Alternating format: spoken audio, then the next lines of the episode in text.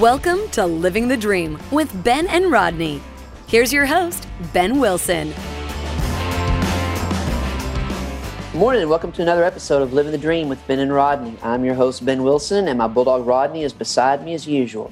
And we are continuing our Love Your Lawyer Month theme with my special guest, Vitale Buford.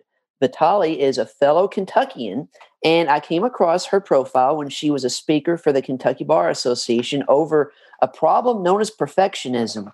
I'm like, I'm a perfectionist. I should listen to this thing. And it was fantastic. It was great advice. And it's a real problem that a lot of people have that they can let really control their lives. So I reached out to Vitale and she agreed to come on the show. And I'm really thrilled to talk with her today about her theme of overcoming perfectionism. Vitale is an executive coach and a speaker and an author. She's actually the author of Addicted to Perfect, which is a great read. She has 14 years of experience in the corporate world and eight in the legal industry. So she knows the stress that lawyers go through and stress that working professionals do. Vitale is also a working mom, so she has, brings that perspective to the table for our discussion today. And she's been featured in New York Times and like I said, folks, she did a great presentation for the Kentucky Bar, and I'm thrilled to have Vitale as my guest today. You can learn more about Vitale's coaching platform and her programs at www.vitalebuford.com, and that is V I T A L E B U F O R D. And for the basketball fans out there, you can remember Vitale, kind of like Dick Vitale, except Vitale pronounces it the Italian way. So please welcome my special guest, Vitale Buford, to Living the Dream. Vitale, thanks so much for coming on the show. Oh, thanks for having me, Ben. I'm excited to be here. Yes, I'm very excited. Uh, like I mentioned, I really enjoyed your discussion uh, with the Kentucky Bar about overcoming perfectionism. It's definitely something that uh, lawyers struggle with, and uh, but a lot of just working people in general do. And, and COVID uh, ex- uh, increased that for a lot of people. So, um, tell me before we get into the perfectionism presentation, tell me a little bit about your career and how you got started in being an executive coach? Yeah. So, um, you know, all of our journeys lead us to where we are, and we can look back and, and trace those steps. Um, but for me, I grew up in an environment where I thought I needed to be perfect to be loved. And that meant really high achieving in school, really thin, and this pressure to perform and be, quote, perfect, right? And that's yeah. what I thought I needed to be loved and worthy and successful. So in college, um, I was introduced to Adderall, and um, it allowed me to have 10 hands instead of two. And I thought it was the perfect drug. And because of the prescription, I told myself this lie that it was okay. And I became addicted to it for 10 years. Oh, wow. And during the 10 years, um, I was very successful professionally. So on the outside, very successful, very thin, high achieving. I worked for two different law firms, uh, one in uh, Kentucky and one in Alabama.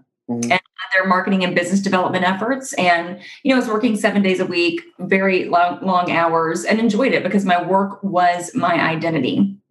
And then at the end of those 10 years, I realized, you know, I can't, I can't continue to live my life as an Adderall addict. And so several things came into play. And so I realized, you know, I need to get sober. And that was almost seven years ago. And during that transition, I was like, you know what? I want to switch from the legal profession. I want to be an HR director.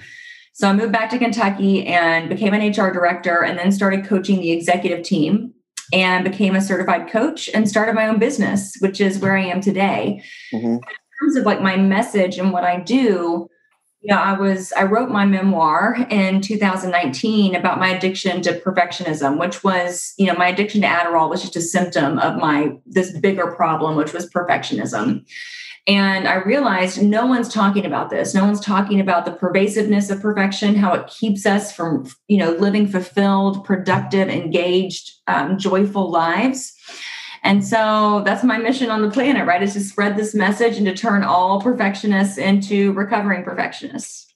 Yeah, I thought, um, I think the topic is great because as a lawyer, we, well, think about it though. We're, we're about the same age. And since you, well, we've grown up in school, it's like you got to get A's. You've got to be uh, on the basketball team or the cheerleading squad or whatever, and you've got to be good.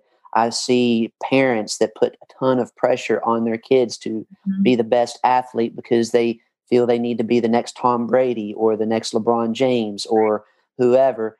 And you're hit the nail on the head when it's a lot of kids grow up feeling like if they don't get the A on the grade, if they don't aren't the best on the team or whatever, then they're a failure. Then their parents will uh, not appreciate them or or whatever. Um, in law school, you know, lawyers are very competitive. It's all about who's in the top rank of the class.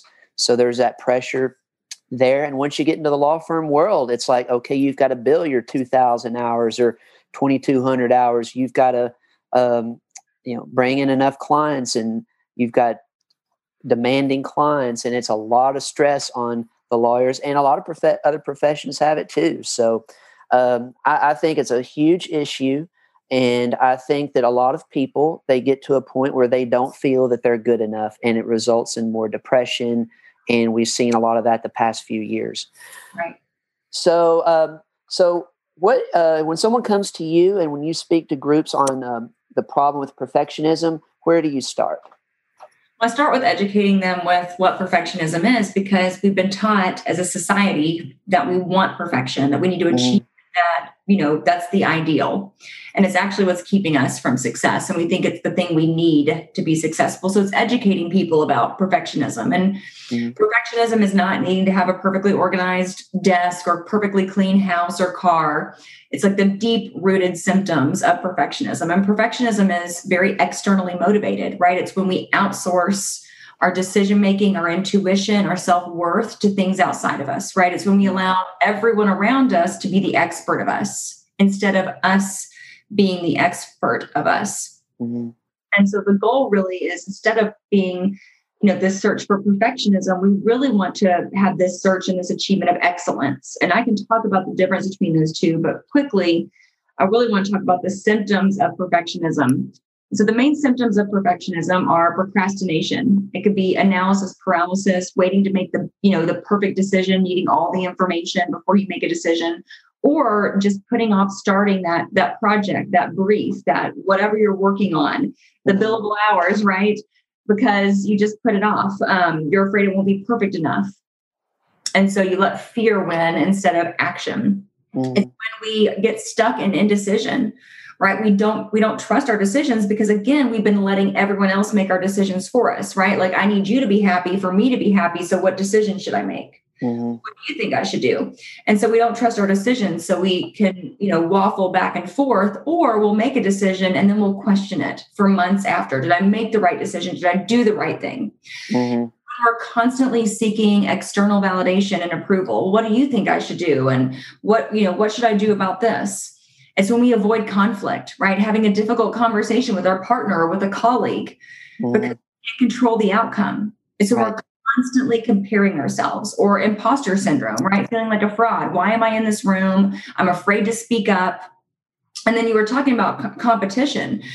You know, it's o- being overly competitive because there's a mm-hmm. difference between being competitive with yourself and being competitive with others. Mm-hmm and being competitive with others is perfectionism being competitive against yourself you know can i do better than i did yesterday that is excellence okay interesting well um, i tell you what I, I, think it's a very interesting point because um, you talk about the procrastination mm-hmm. and i guess where some people are like you know what I'll, I'll, say one thing I procrastinate on. I wanted to write this movie project called From the Outhouse to the Penthouse, and I've been working on it and stuff. But mm-hmm. um, you know, I have the ideas, and I'm almost finished, but it's like, uh, and I've gotten submitted, I've got comments back and stuff, but then it's like you get busy and you think, okay, well, I've got to tend to this project or work or whatever, and you don't get around to it, and you look around and seven years later and you haven't finished it. And it could be something um, for some people like they hate their job and they want to go into a new career and they say, you know what, I'm going to be that real estate agent or be this or that, and they never get around to it because they don't think the time is perfect for them to do it. So right. very interesting. Right. So, so talk about the difference between, um, you know, you you were saying that there's a difference between perfectionism and excellence. Yep. Um, talk a little bit more about that. Yeah. Yeah, so perfectionism is externally motivated, right? We're Mhm. worried about what other people think. I need to please other people. I'm afraid of judgment, criticism. You know, I'm afraid to go for that new career because what will people think? Or what if it doesn't happen? Or what if it, you know, doesn't happen perfectly? So it's externally motivated. Mhm. Excellence is internally motivated.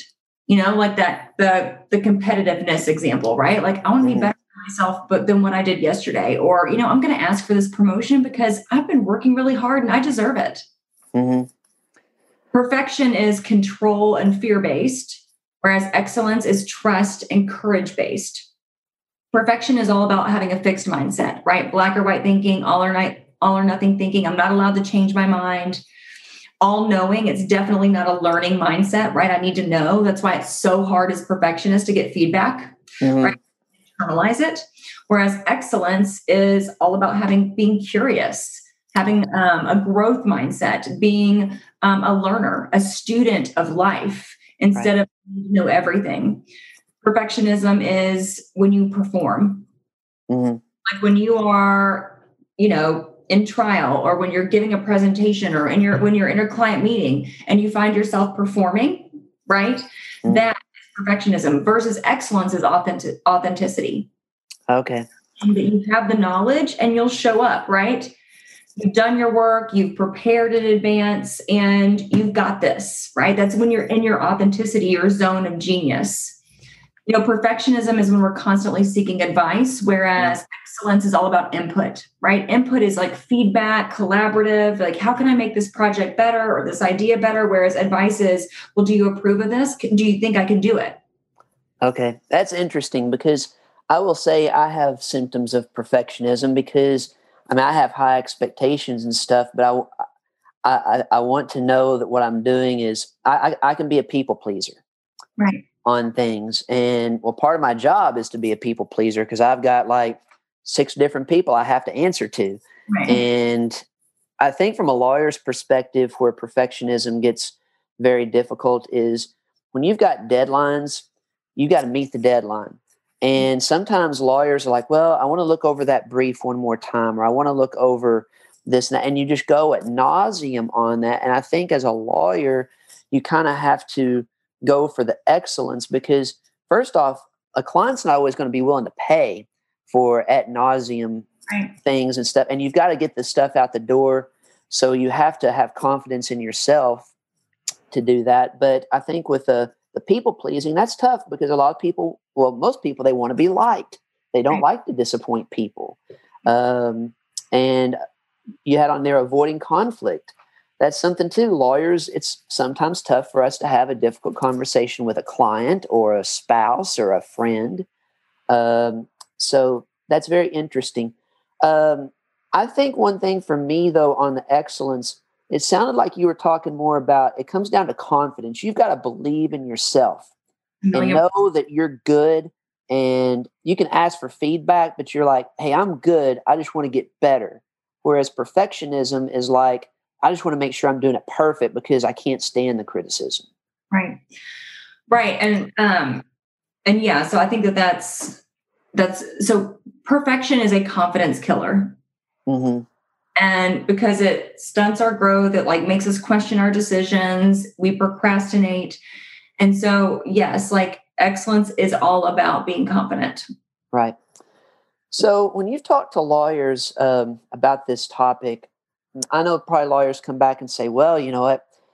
I've got to be perfect, or I have this perfectionism because I have a big client that hires me and I have to be right. Um, they're paying me to be right and not be wrong. I have to meet the deadline, so I've got the pressure. Um, if I don't meet these deadlines, well, this client may go to another law firm. So if I lose a client, that's a bad thing.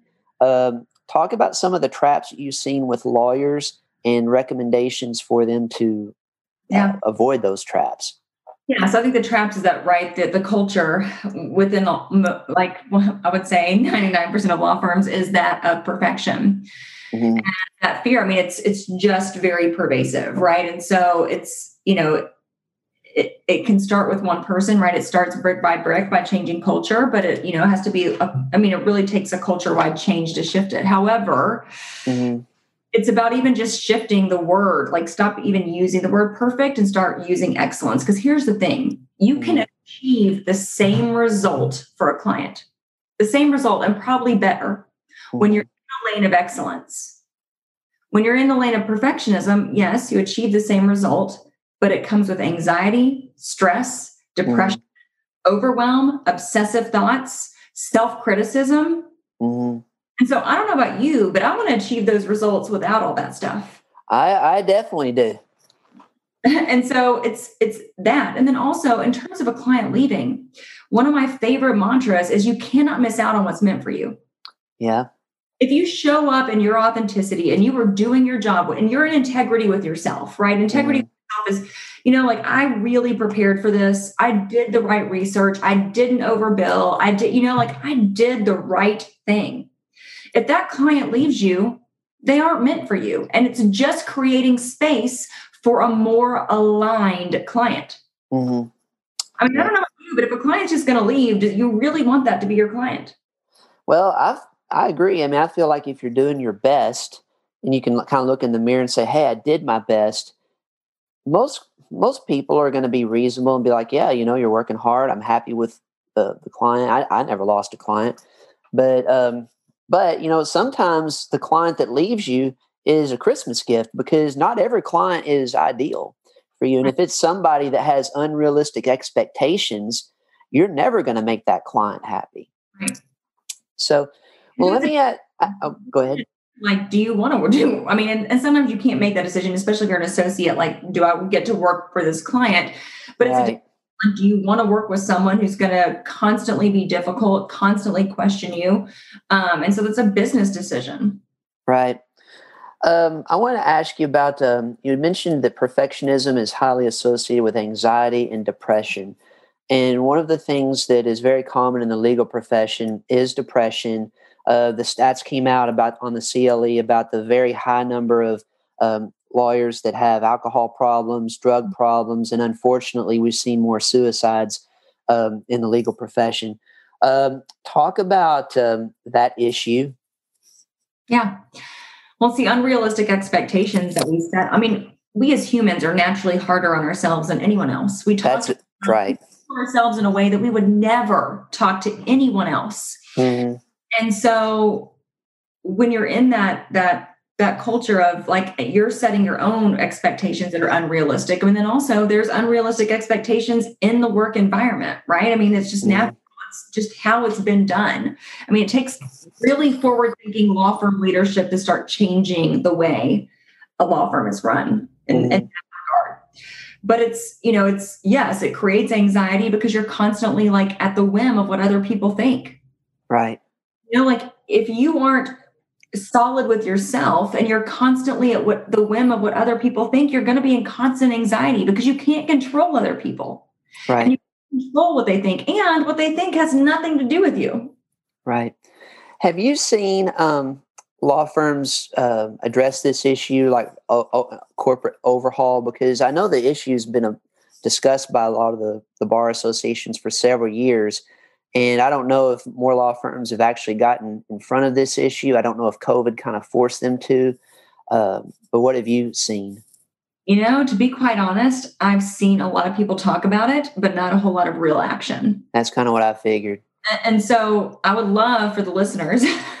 they're re- you know, if there's anyone who's like truly ready to take, I mean, it's it's a big deal, but to be the leader because you can achieve even more success as an organization when you start shifting from a culture of perfection to excellence like you're going to re- achieve the same results and more. Yeah. You know one thing um, with perfectionism that i think is tough um, is as lawyers we want to be right all the time. And one thing that's interesting about um, where i work and i don't know that they they think about it I've, I've mentioned it but whenever we do our reviews there's a question on there that is start doing this, stop doing this, and continue doing that. So the reviewer is forced to talk about something that you're not doing, which you need to do, but yet stop doing something that you're doing. So there are two negatives right there that you're automatically getting. And then on the review process, um, the ranking system is one through five. If you're doing your job and doing a good job, you get a three. And if you're doing better than everyone else, it's like a four. But if you're just doing outstanding and it couldn't be done any better, then you can get a five. And I, and I, my boss hates hates that, and we just kind of have to deal with it. But I was like, you know, this review system is really tough from a lawyer's perspective because as a lawyer, I grew up in school. I, I expected to get A's. I put forth my effort to get A's. And so for lawyers, when we get a, a middle of the road grade, that's deemed average for us. That's a C. That's not acceptable. And I thought, you know, really organizations, I think they kind of need to focus less on the negative and more on the positive. Right. Right. Well, and I think too, it's changing what feedback looks like, right? Instead of feedback being about criticisms, feedback needs to shift to being curious. Right. And it also starts with us, right? So for me, one of the ways, like there's there's three things I like to say to myself, and this is um, something that Brene Brown teaches, but three things I like to say to myself when I'm receiving feedback, because even though I mm-hmm. do this perfectionism stuff, I need it, I still need it. Right. So I was someone who, like, I remember when the managing partner gave me a review and everything was glowing except for one one item and it was minor. And i was i left and i was like i'm a failure. I can't believe it you know it was the only thing i focused on. And so for me mm-hmm. i shift feedback and i'm like this is an opportunity to get better. And so the three things i tell myself are i'm brave enough to listen. Mm-hmm. there's something valuable here. And this is the path to mastery. That's a good point because you've taken the position that I guess for for excellence, you're taking it as that's information I'm getting to be more excellent, as opposed to sometimes I will be in, and I do that too. But I mean, as a lawyer, it's like when you get criticism, it's like that's what you kind of dwell on. Right. Well, it's a choice. Yeah. Right? It's about bringing that confidence back in house, trusting yourself, and also taking what you lead, need and lead the rest. Mm-hmm. Just someone says something doesn't make it true. Right. Opinions are just information, they are not facts. Yeah, but when the boss is giving it to you, though, I take it as well. Oh, that's an important. But it's a, a cho- you know, like truly, like it's a choice. Like I had a call with one of my coaches that coaches me a few weeks ago, and she gave uh, me, a, and I left the call, and I was like, you know what? I don't actually think that's true for me right now. Yeah, and ultimately would have taken like put her on a pedestal and everything she said would have been you know what's right but i was like you know what i actually don't think all of that's true for me right now in my life interesting well um you know on your list of things about per- perfectionism in your career and how it can be a, a problem um one of the things you had down here is your career is your identity yeah. a lot of lawyers have that problem. A lot of just professionals in general, whether it's a dentist, a doctor, a, mar- a marketing executive. Um, and I, I, know I had a, a moment in my life when I was like, you know what? If I'm a really, really good lawyer at my firm and I'm saying, hey, I bill 2,200, 23, 2,400 hours a year, I build as much as anybody in the firm, I draft a really great real estate contract. I'm like, is that something really that awesome to be ha- having said about you? And I'm like, yeah, probably not, because it means if you are, you have no life. Right, right, right. And and two, it's you know, as high achievers, we get that dopamine hit from work. Yeah. And so, of course, like we go home and maybe with our families, we don't feel as successful. You right. know, we parent and we feel like a failure. So, of course, we're going to turn to work because work gives us the dopamine hit. Right. But it's about truly like, who am I? Like, what do I really, what are my priorities in life? Right. You know, well, is this my purpose? Do I enjoy this? Do I love this? Do I need to revisit it? And then also, like, you know, we're this is uh, this life that we're living is not a dress rehearsal. Right. Well, let me ask this. You mentioned um, the families. Um, talk about your experience with, and you're in this category too with the, the, working moms, the working dads. You're trying to juggle a busy career where you're supposed to be, you know, perfect and high pressure, but yet you want to be a good parent. And I just know a lot of lawyers that struggle with being a good lawyer and a good parent. Yeah. Because it's there are only so many hours in the day. Right. So I think with that, it's throwing the word balance out the window. Mm-hmm. Everyone tells us we need to have work life balance. It is not a thing because balance implies that everything in our life at every hour of the day requires equal attention. Okay, well, that's an interesting right. perspective. Yeah, like, what balance implies. Like, um, my partner, my child, my friend, myself, my work, the client, whatever it is, all requires equal. That's a setup for failure. Yeah. And switch from the idea of balance to priorities and understand that it's going to shift day to day and week to week. And it's about really being proactive in terms of how you approach your time. Mm-hmm. Yourself permission. So, for example, one week you may have a case where you are working 12 hour days. Right. You are not going to show up as a parent. Mm-hmm. But here's the thing if you don't give yourself permission to do that, then you're going to be beating yourself up while you're at work, which makes you less present at work. Mm-hmm. And the same thing, like another week, it may be all about your family. You know, you may be covering soccer practice, you may be doing a science experiment, and that's your focus. And again, you have to give yourself permission because then you're going to feel guilty while you're with your children. And that's takes away from the point. So it's really about shifting from the idea of balance to priorities and being really intentional about how you spend your time and giving yourself permission. Yeah, that's a good point because if you have the priorities, and let's say, you know, back to your example about the trial, um, you're setting yourself up for more successes because you're like, this is my goal. I'm going to achieve that goal. The next week, I'm focused more on the family. Or if you have this timeline, you're giving yourself an opportunity to have some wins there.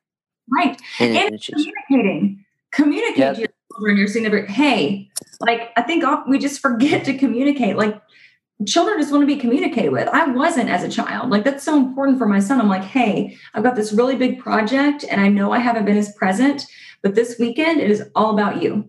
Right. And then, and then following through, right? We need to our actions need to match our words. Right. Well, I've seen the examples too, like on TV or movies or just with friends in real life. You may have this scenario where the the working mom or the working dad um, uh, you know they have their career and stuff but yet you've got the the mom who's a stay-at-home mom who uh, is like the perfect pta parent and stuff. I think it was on modern family for example. And like so like carol uh, you know she's a working mom and trying to do all this stuff and she didn't feel that she was measuring up to the other moms and they were like looking down on her but they didn't have the working career that carol did. And i think that's tough for a lot of parents because you want to be like the great parent um, at the school, but yet you want to be great in the career. And so I think on your point about setting the goals, you're like, you know, this is what I can do, and you've got to meet your standards, and you can't worry about what other people right like are saying. Personally, I am never going to be the PTO parent. Yeah, will never be that. But you know what? My child is extremely emotionally literate. Mm-hmm. Interesting. So, we talk, so it's like stop comparing yourself to other people's. You know, like stay in your lane and oh, stop, oh, yeah. stop looking in everyone else's lane. Right.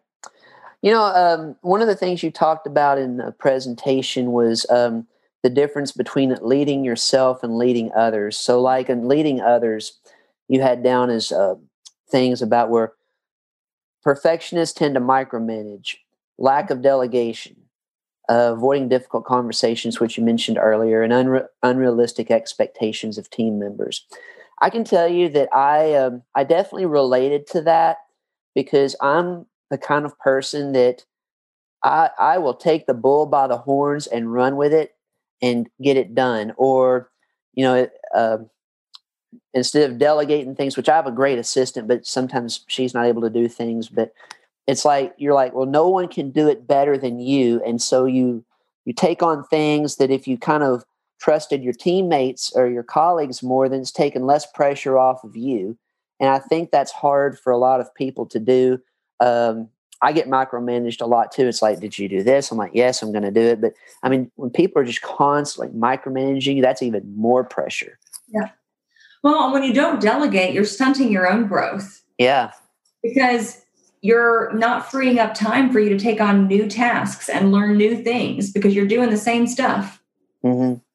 And so, really, like you're stunting your own growth and you're stunting the growth of others. Yeah.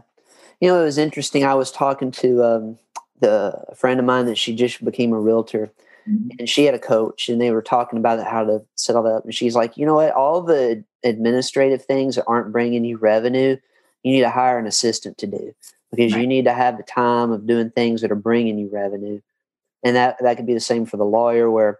Hey, if it's something your assistant can do, it's you're, you're back to stuff that you can bill your five hundred dollars an hour for. Well, and but also as lawyers, like your edge is is creativity mm-hmm. and coming up with new solutions. And so if you don't even set aside free space for yourself, right? You delegating could give you two hours to read Harvard Business Review. Right. Or new, you know, whatever, like some legal, whatever you all read. um, but it could give you opportunity to like to explore new things because we so, we take for we really don't emphasize the importance of giving ourselves space mm-hmm. to dream and expand and come up with new ideas yeah. that off for the clients in the long run.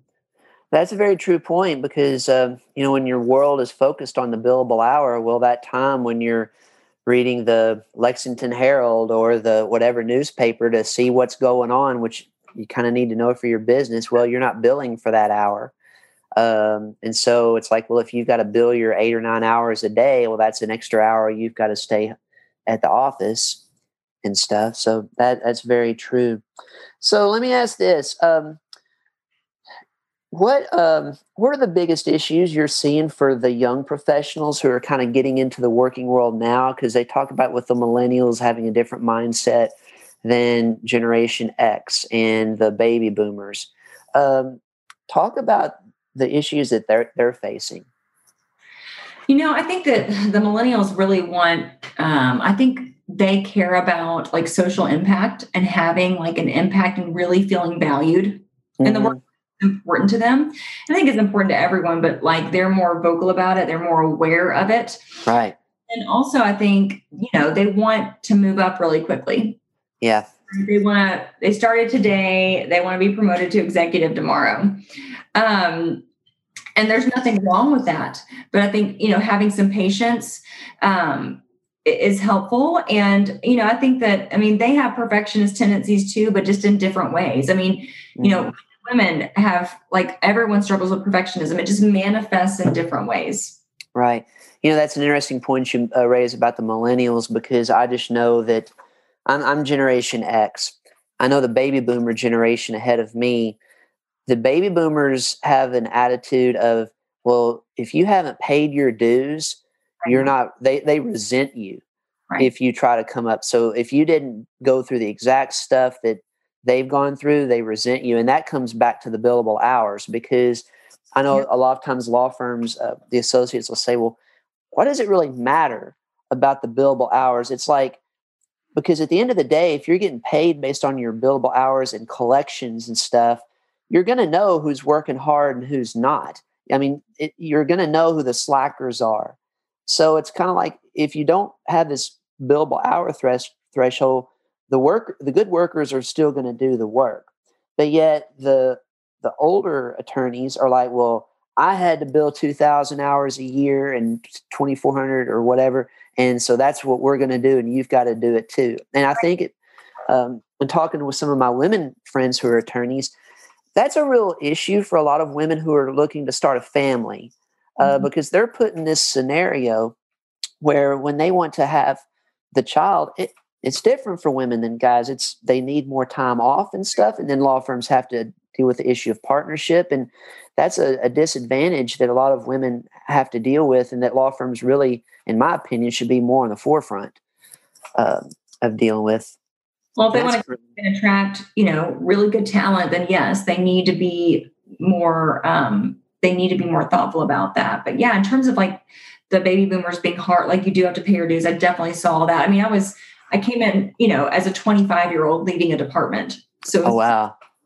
And so, you know, in a male dominant industry, or it was uh, in mm-hmm. 2008, and right and so I had to really like prove myself and show that I was, you know, capable of what I was able to do. And I, and I did, but like there were a lot of people who questioned my ability, especially because I was only 25.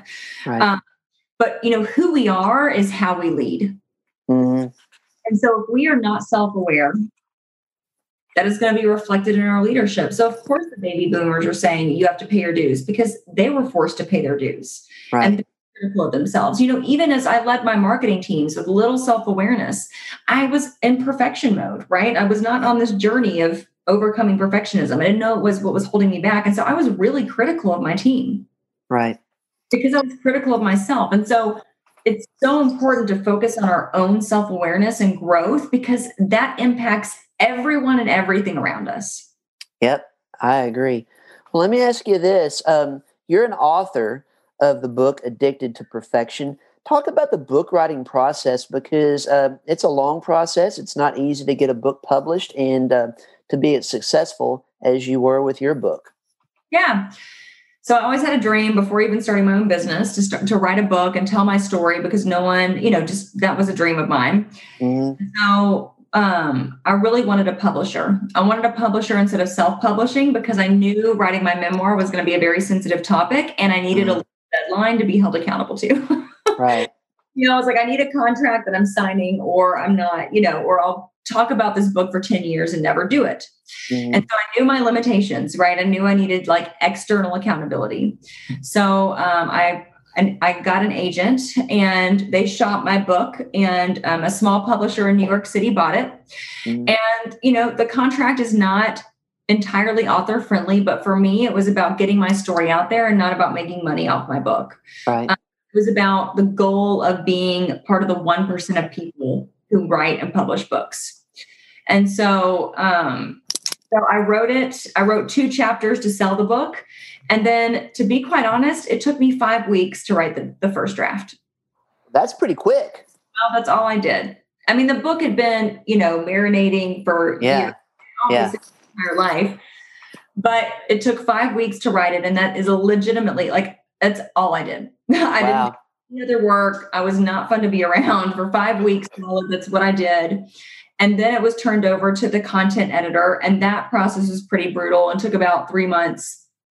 And then final edits and went to the publisher. So uh, it doesn't have to take a while. You know, my book was on perfectionism, but we overthink it, right? I had to throw perfectionism out the window when I was writing it. I was like, I'm writing a book about perfectionism.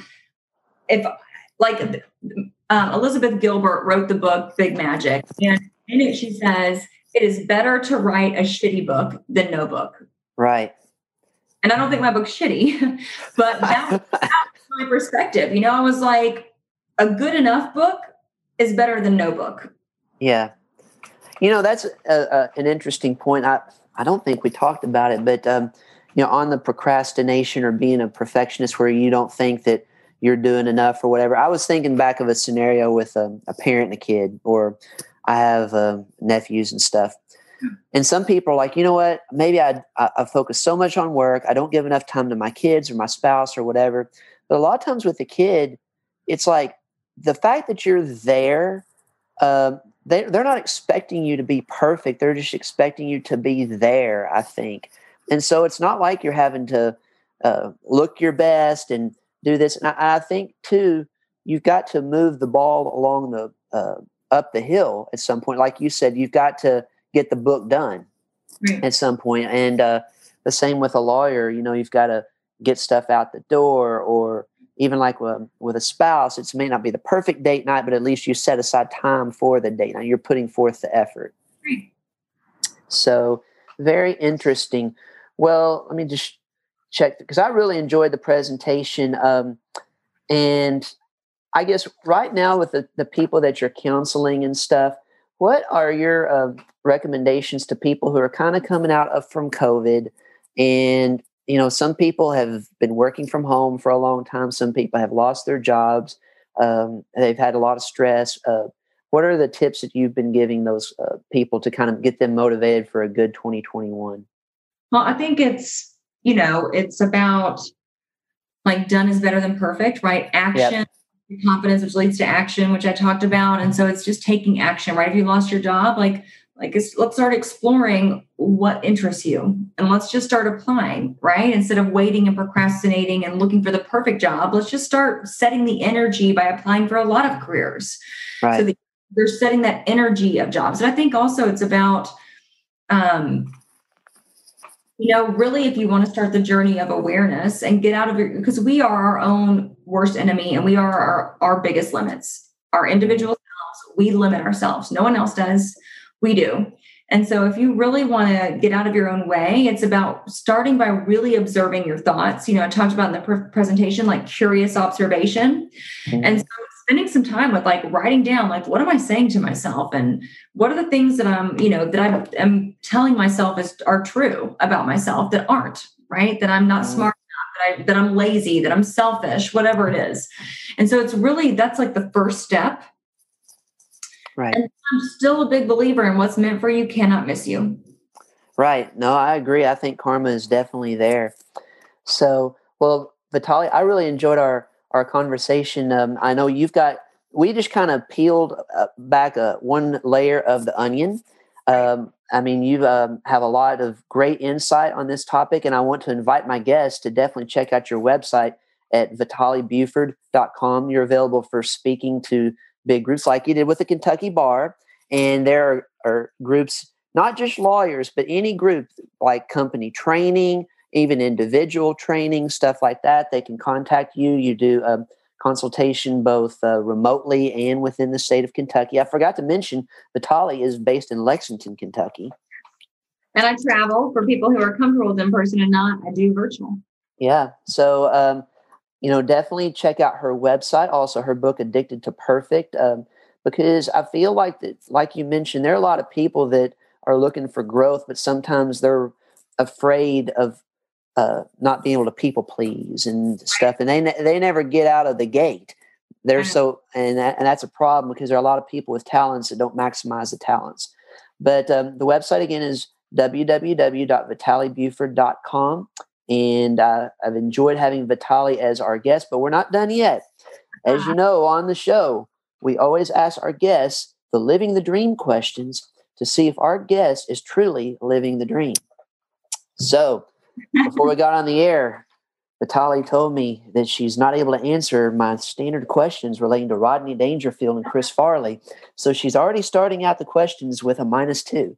So we're hoping, so we're hoping that her answers going forward will get her out of that hole. It'll be exciting if I answer. Yeah. you know, as, as disappointed as I was about the Rodney Dangerfield question, my bulldog Rodney is even more disappointed, but that's okay. So, all right. So, Vitale, are you ready to for the living the dream questions? Let's do it. I'm. We're going to go organic on this. All right. First question: Since we talked about a bunch of lawyers, what's a better lawyer-based TV show? L.A. Law, Matlock, Perry Mason, Boston Legal with William Shatner, or Suits with Harvey Specter? I would say Suits, but honestly, my favorite's Law and Order.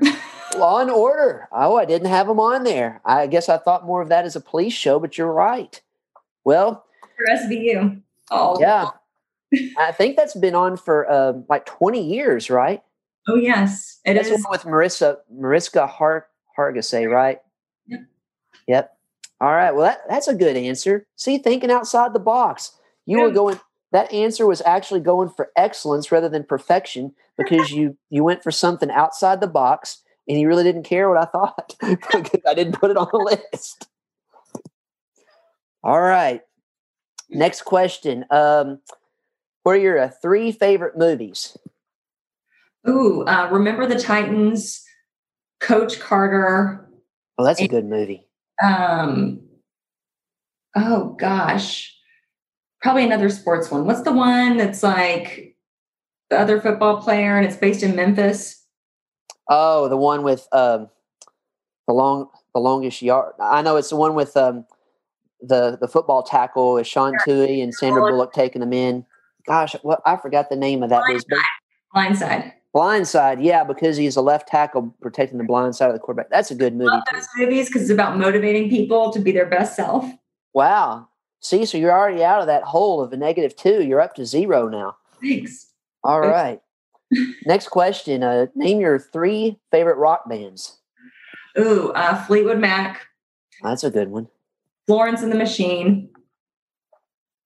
And, you know, I've really been jamming to, to Khalid a lot lately. To who? Khalid. DJ Khaled? No, not DJ Khaled. Okay, I was going to say if it was DJ Khaled, I'd have to give you a minus one. no, regular Khalid. But Fleetwood Mac is my favorite favorite band.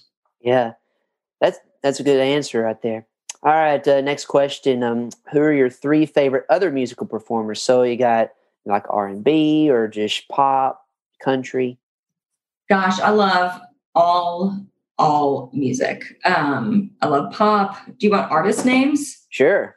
Like I need to pull up my iTunes. Um, I um, my son really loves um, Marshmello, so we've been li- listening to that, the Mhm. DJ. And um, gosh, I don't know. I'm gonna get a negative zero on this because I love everything. Yeah. Well, you didn't mention DJ Khaled, so that we'll just give it a, a neutral there. The only reason why I mentioned that, and, and I guess to kind of go back though, if you think about DJ Khaled, well, I, I don't care for his rap and stuff.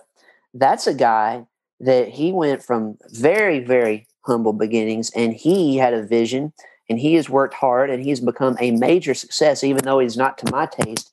And it's a it's a really good feel good story for for somebody like that. I love that. Yeah. All right. Uh, next question. Uh, three favorite TV series, past or present? Um, uh, this is us, Oh, that's a good show. Good show. and I'm telling you, I love Law and Order SVU Yeah. and Sex in the City. Sex in the City. All right. We get a lot of the Sex in the City from the women guests, not too much from the guys on the show. So good Mhm. answers, though. You know, the, I, I guess uh, on Sex in the City, they're going to be doing a reboot, but uh, Samantha's not going to be on there.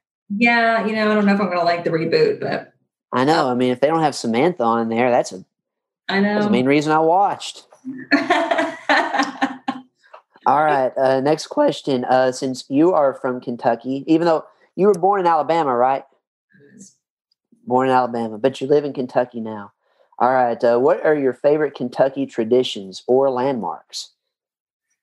oh gosh, I love my old Kentucky home. Yep. Um, I just love that so much, and I love, you know, I live near the Henry Clay Estate, hmm so I love that. Um, and I would say the Keeneland Racecourse. All right. You know what's interesting is uh, down here in Florida, Keeneland had a lot of their operations moved to, uh, or it was a Polo, U.S. Polo, and they were in Lexington, and they went down to Palm Beach County. But uh, yeah, everyone, it's like when they go to Lexington, if they're not going to a Kentucky ball game, they're going to Keeneland. Right, right. How do you like living in Lexington? I love it. I've lived here 16 years, and Okay. home and it's where my friends are and where I've made, you know, created a family. And so I love it. Yep. Yeah, I used to go to Lexington a lot for the Kentucky games. I haven't been there in a while, but uh, course, everything revolves around University of Kentucky It does. there. It does. All right. So next question: um, What are your favorite Kentucky restaurants? Ooh, I like Jack Fry's in Louisville. Yes, I'm familiar with that. I went to law school in Louisville. Okay, Louisville's like my favorite city. Mhm. Kentucky. I live in Lexington, and so I'm sorry for people listening, but I love Louisville. It's only 45 minutes away. I know. So I would say Jack Fry's and gosh, I went to Volare. That was pretty good. Mhm. But that's it. Most of my favorite restaurants are in Louisville. In Louisville. All right.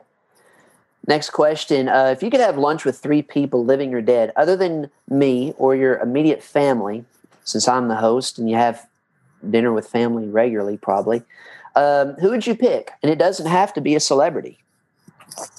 Um, Sara Blakely, the CEO of Spanx. Uh, oh, you know what? That's an interesting pick right there. Well, one of my dreams is to um, coach and train at Spanx. Like it is on my board. It is a goal, and I don't know when it's going to happen, but it's going to happen. So, So why is that?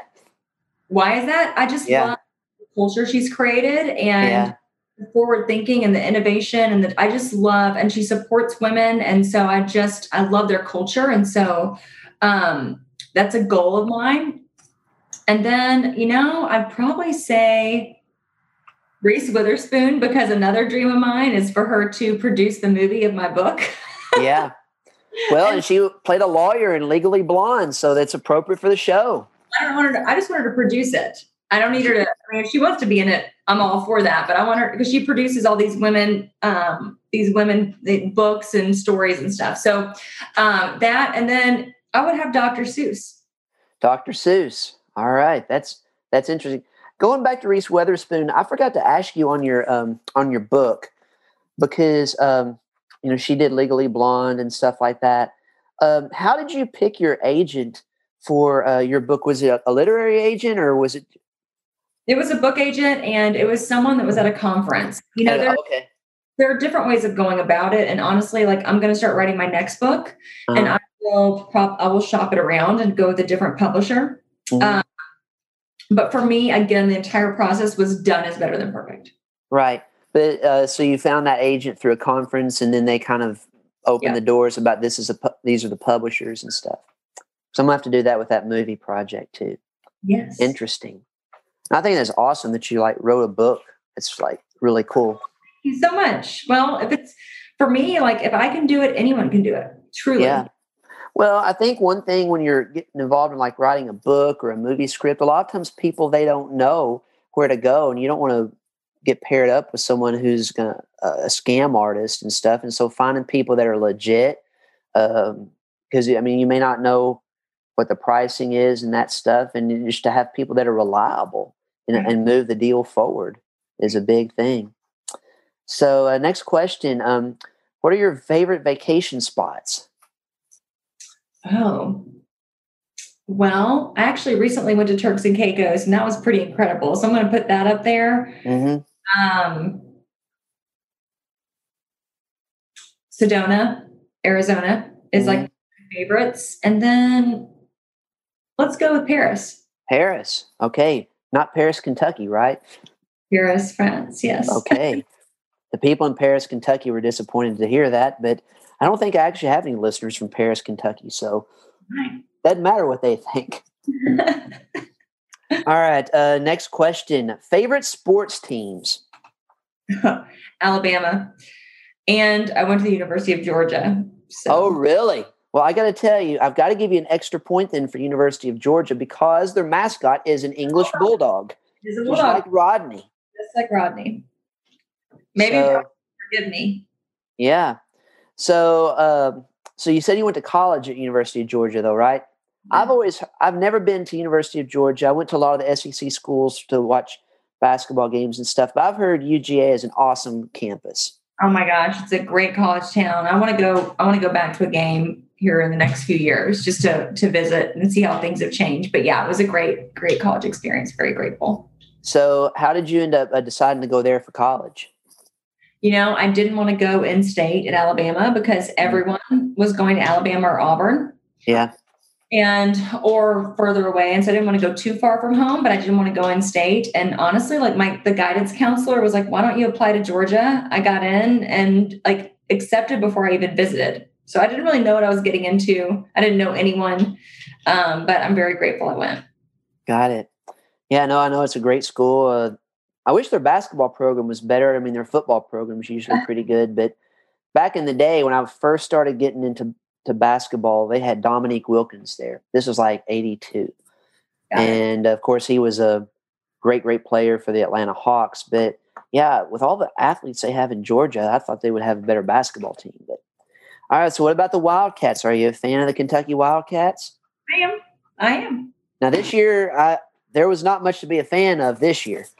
This year was sad. Yeah. All right. So, next question. Gosh, I don't know if you'll have an answer for this, but we'll see. Who are your favorite University of Kentucky basketball players? Yep. Don't have an answer. Don't have an answer. I know mi- minus five. Minus five right there. All right. You, ca- you can't live in Kentucky and not have a favorite Kentucky basketball player. I've just proven to you, Ben, that you can. That's not living the dream at all. Ah. All right. Oh, this is a great question then. Great question. So if you could pick anyone to play you in a movie, who would you pick? to play me in my movie. I have, you know, I've been thinking about that and I have no freaking idea. I thought you were going to say Reese Witherspoon. Well, I mean, Reese is not a brunette. Yeah, I guess you can go with uh, Mandy Moore. I could go with Mandy That's Moore. from That's from um, This Is Us, one of your favorite TV shows. That's right. Yeah, I'm not one of these hosts that just answers, asks the questions, and doesn't listen to the answer. I listen to the Mhm. answer. Awesome. All right.